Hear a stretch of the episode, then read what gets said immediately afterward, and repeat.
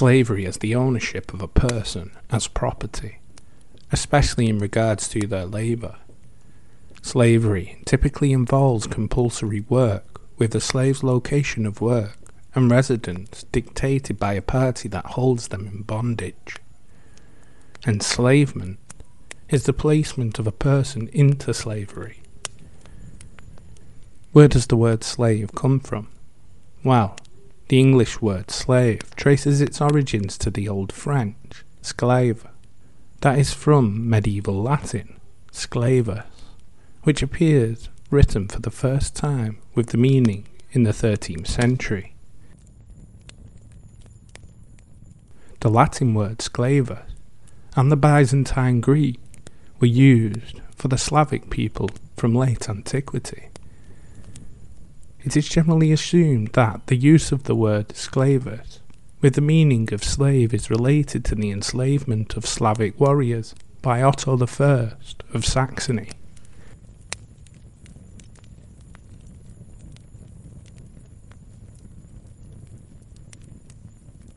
Hi, everybody, and welcome back to the Dark History Podcast, where we explore the darkest parts of human history. Hope everybody is well. I'm Rob, your host, as always. Welcome to the new episode The History of Slavery Man's Ownership of Other Men.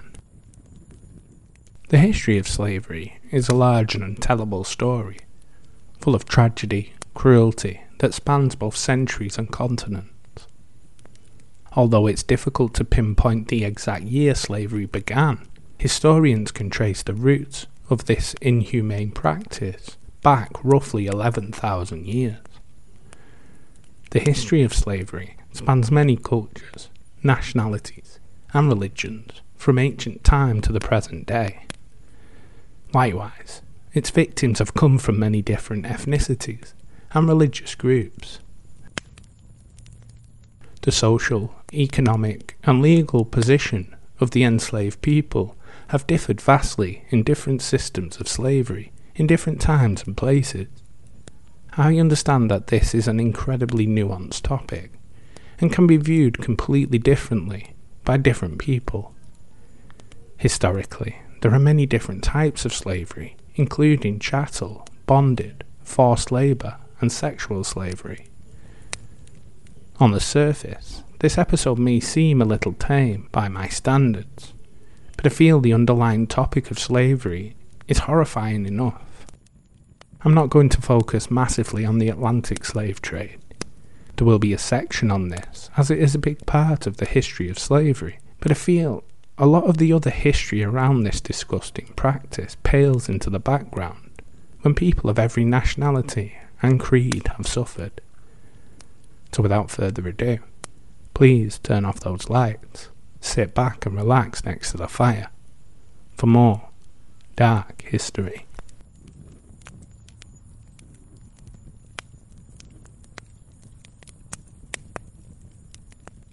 In the ancient world, slavery developed for a number of reasons, including economic necessity, especially in civilization and agricultural economies where large workforces were needed. Domination was another factor. War produced not only spoils such as gold, but also people to take as slaves, which eventually also became a form of status symbol. The more slaves you had, the wealthier and more influential you were. Slavery in ancient times typically came about as a result of debt, birthing into a slave family, child abandonment, war, or as a punishment for a crime. At the onset, the slave trade wasn't very popular and was certainly not a booming global business. Rather, Slavers would often seek out a buyer who could use the specific skills of a slave, matching supply and demand on a local and personal level. According to historical texts, the lives of slaves in ancient times were typically better than any peasants in the same era, as they had regular care, food, shelter, and clothing. Slaves rarely attempted to run away unless their masters were typically cruel the oldest known slave society was the Mesopotamian and the Sumerian civilizations, located in the Iran Iraq region between 6000 and 2000 BCE. The oldest known written reference of slavery is found in Hammurabi's Code of 1754 BCE, which states if anybody takes a male or female slave of the court, or a male or female slave of a free man, outside the city gates, he shall be put to death. Egypt was also another civilization whose economy also depended on slavery. The relationships between slaves and masters were set down in laws, with some restrictions such as slave owners could not force child slaves to do unduly harsh physical labour. There were also no slave markets, and any transaction of buying or selling slaves had to be overseen by a government official. There is also the famous biblical narrative of the Exodus, whereby the Israelites were led to freedom by Moses, with archaeologists theorizing that this may have happened in the New Kingdom period, 1550 to 712 BCE. This Old Testament narrative is one of the earliest known written records of slaves attaining freedom. One massive historical misconception is that the Egyptian pharaohs used slaves to build the pyramids. This is actually not true. It was aliens. No, just kidding. Actually, the people who built the pyramids were paid labour from all over Egypt. They were actually paid in food and beer.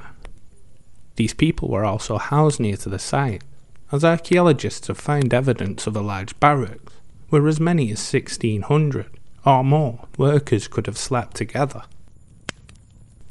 Archaeologists also uncovered extensive remains from the many meals they ate, including an abundance of bread and a huge quantity of meat like cattle, goat, and sheep. Moving on in time, the ancient Greeks could be argued to be the world's first true slave society, whereby the majority of the economy was dependent on the slave labour. Slaves made up a third of a total of the population, with the wealthier classes viewing manual labour with a disdain. However, ancient Greece did offer a form of manumission for slaves whereby they could buy their freedom, or were freed at their master's discretion. It wasn't total freedom, as they were never legally allowed to become a full citizen, and the majority were still obligated to provide some duties to their former masters. There is also some evidence of the ethics of slavery being questioned. One such case is Bishop Gregory of Nyssa, who lived in the 4th century CE, who argued that slavery was incompatible with humanity's creation in the image of God. With the decline of Greece and the expansion of Rome, slavery also expanded. At the height of the Roman Empire, up to 30% of the total population were enslaved, with the majority being made up of conquered peoples. We also see the emergence of slavery used for sport rather than labour, such as gladiatorial fights and large scale brothels. Slave revolts were not uncommon during this time. There were again strict rules around slavery and even harsher punishment for slaves who revolted. One such case included a slave who killed his master. As retribution, all the slaves in the master's house were executed. Slaves during this period could operate as skilled craftsmen and women, such as hairdressers, painters, and even tutor young children. Rome differs from Greece in that freed slaves could become full legal Roman citizens with rights. Conditions for slaves were harsh, Slaves were often whipped, branded, or cruelly mistreated. Their owners could kill them for any reason and would not face punishment. The fall of the Roman Empire led to what is commonly known as the Dark Ages, or the medieval period. With the decline of the Roman Empire came a loss of large scale markets. We do not concretely know what happened to the large portion of Roman slaves. Presumably, with the large scale loss of the estate of the masters and the ruling classes, the slave prices crashed, or slaves were simply left to their own devices. In Britain, we can see a slow reorganisation of society after the Romans left, and the emergence of serfdom much later. One interesting story is of an English slave called Balthid, who rose to be queen of the Frankish king Clovis II in the 7th century. As queen regent of her young son, she abolished the trade of Christian slaves and freed all young children who were in slavery.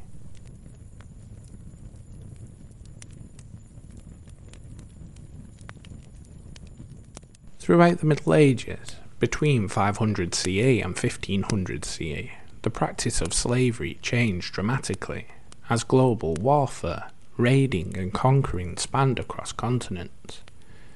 This led to chaos and confusion, as the citizens of conquered regions were taken as slaves and transported across many miles to work as slaves for their captors.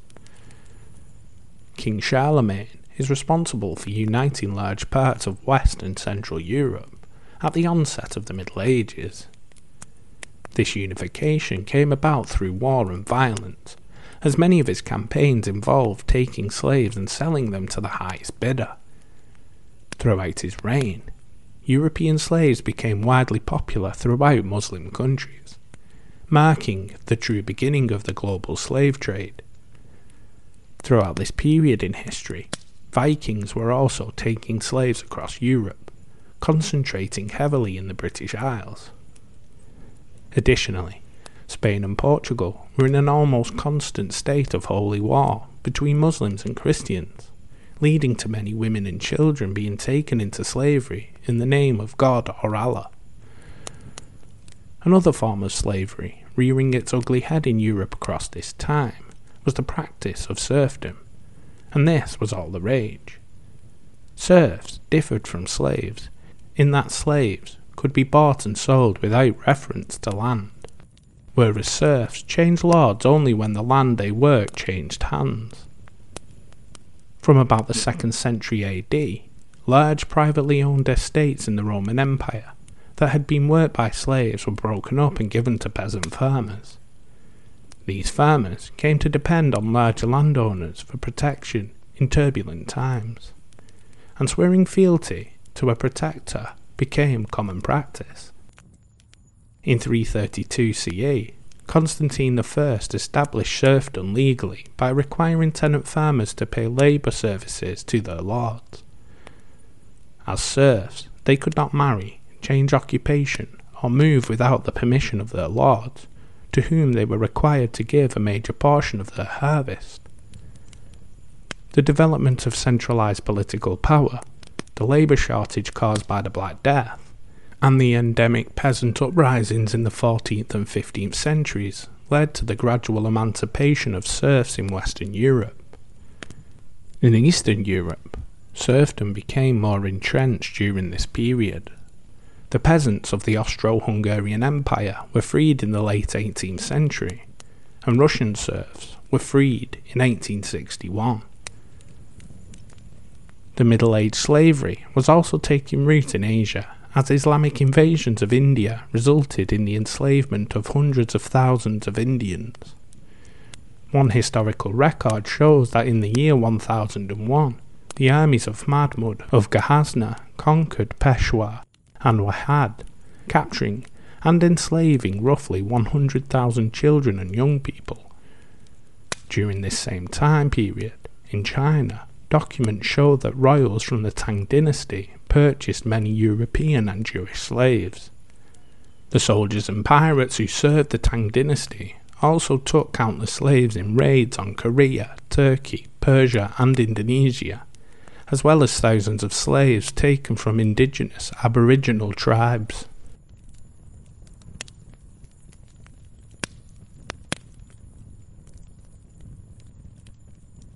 The story of the Atlantic slave trade is the first chapter in the history of slavery where most of us already have some familiarity. Whether it be from graphic films on the transportation of the Africans aboard slave ships, or your high school history class, most adults are aware of the origins of slavery in the Atlantic. The first slaves were brought to the Americas in 1619 when 20 men from Africa were brought to Jamestown, Virginia. Historians are not sure whether this was the true beginnings of the legal slave trade in the colonies. Indentured servitude already existed in the region. Roughly 60 years later, via the Royal African Slave Company, records show that the slave trade was booming in the British colonies, and the colonialists began to acquire slaves in larger numbers. Evidence suggests that the main reason for the dramatic increase was the sharp decline in the availability of indentured servants. Despite what you likely know about the slave trade in the Americas, you may not know that the majority of African slaves were concentrated in the Caribbean to work on plantations. European colonies depended on African slaves on the islands to produce their sugar and coffee. Additionally, many African slaves were sold to owners in both Brazil and the Spanish Americas for both the fields and housework. The journey from Africa to the Americas was a horror that many did not survive. The ships were tightly packed, low on food, and without proper sanitation. This led to the rapid spread in fatal diseases such as dysentery, fever, and smallpox, killing both Africans and the ship's crew. Death was commonplace on the slave trade, and when a man or woman passed away, their bodies were simply tossed into the ocean. This was an additional point of shock for the Africans, as they believed that death and burial should be handled with care and honour. Depending on the origin and final destination of the slave ship, this journey could take anywhere from three weeks to several months. Records estimate that between 10 and 20 million Africans were brought to the Americas in this inhumane fashion. Although many were cast into the ocean along the way, this was a tragedy too horrifying to wrap your mind around. Slavery is an appalling practice that has existed since the origins of human history. Although, at this point in history, liberators were working to free specific groups of people, the abolitionist movement was different as it aimed to put an end to slavery as a practice.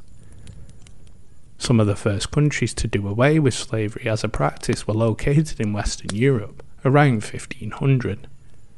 Many European countries were careful not to use slavery in their homelands, but relied heavily on slaves to build their empires abroad. The next step in the abolitionist movement was the ending of the slave trade globally. Slavers who were caught transporting slaves across the ocean were tried in court, and those captured were set free. However, there were still large number of slaves already placed in the Americas, and the profitability of the work they provided made them a valuable commodity to their owners. At the time of the American Civil War, there were more than 4 million slaves working in the United States. 95% of whom were in the southern states. The major political issue leading up to the beginning of the Civil War was the expansion of slavery to the West. Northern abolitionists believed that if they could stop the spread of slavery, they could end the practice altogether. In 1860, Abraham Lincoln won the presidency, and the Southern states seceded from the Union shortly after, forming the Confederacy the Confederate States of America was centered around the preservation of slavery, while the Northern Union was focused on preserving the country, as well as bringing an end to slavery. With a stroke of a pen, President Lincoln changed the war by signing the Emancipation Proclamation, changing the status of all enslaved Americans from bondage to freedom. This meant that although the slaves were still working throughout the South, if they could escape to the north, they would be legally free. Many slaves were able to escape to the northern states using the Underground Railroad. In 1865, the Union regained control of the Confederate states, and the slaves in those areas were formally free. Many of the freed men joined the American Army and Navy to ensure their free status.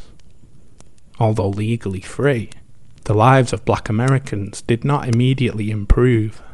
The decades that followed, with the push for civil rights, is a topic which deserves its own episode.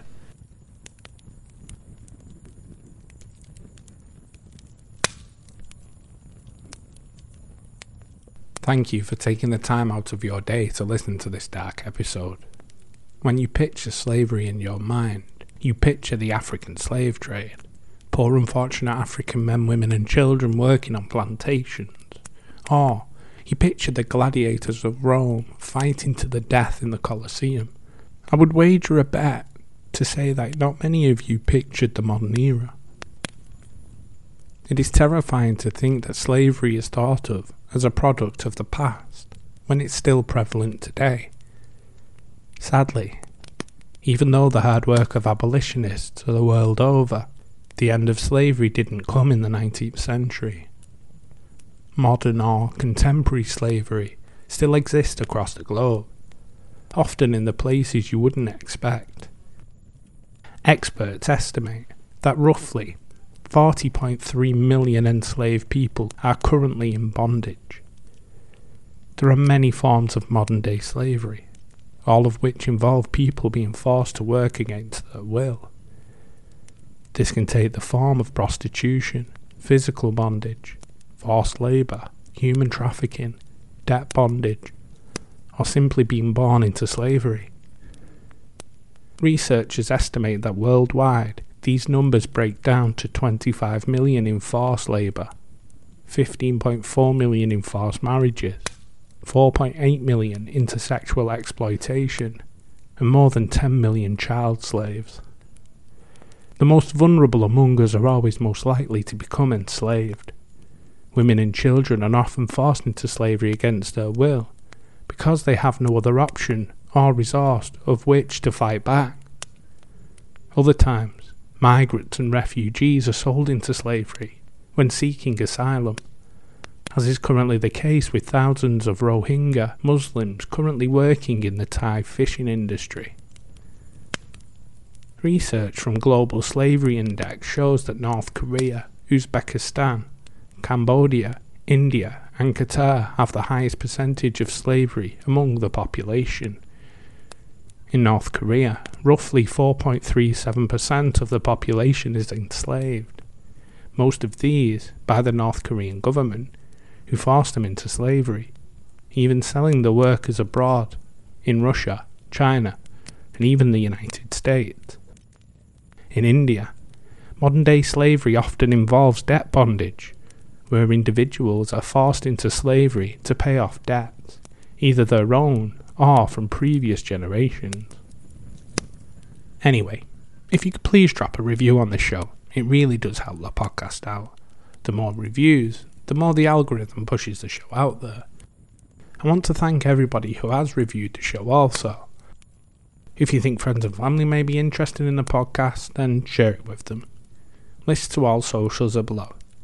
Also, the link to the show's Patreon is below. This is for people who want to support the channel but don't have to. As always, if you've been listening for a while, why not subscribe? In that way, you never miss an episode. So, with all that out of the way, thank you again for listening. Join us next time for our next episode as we delve into another event and more dark history.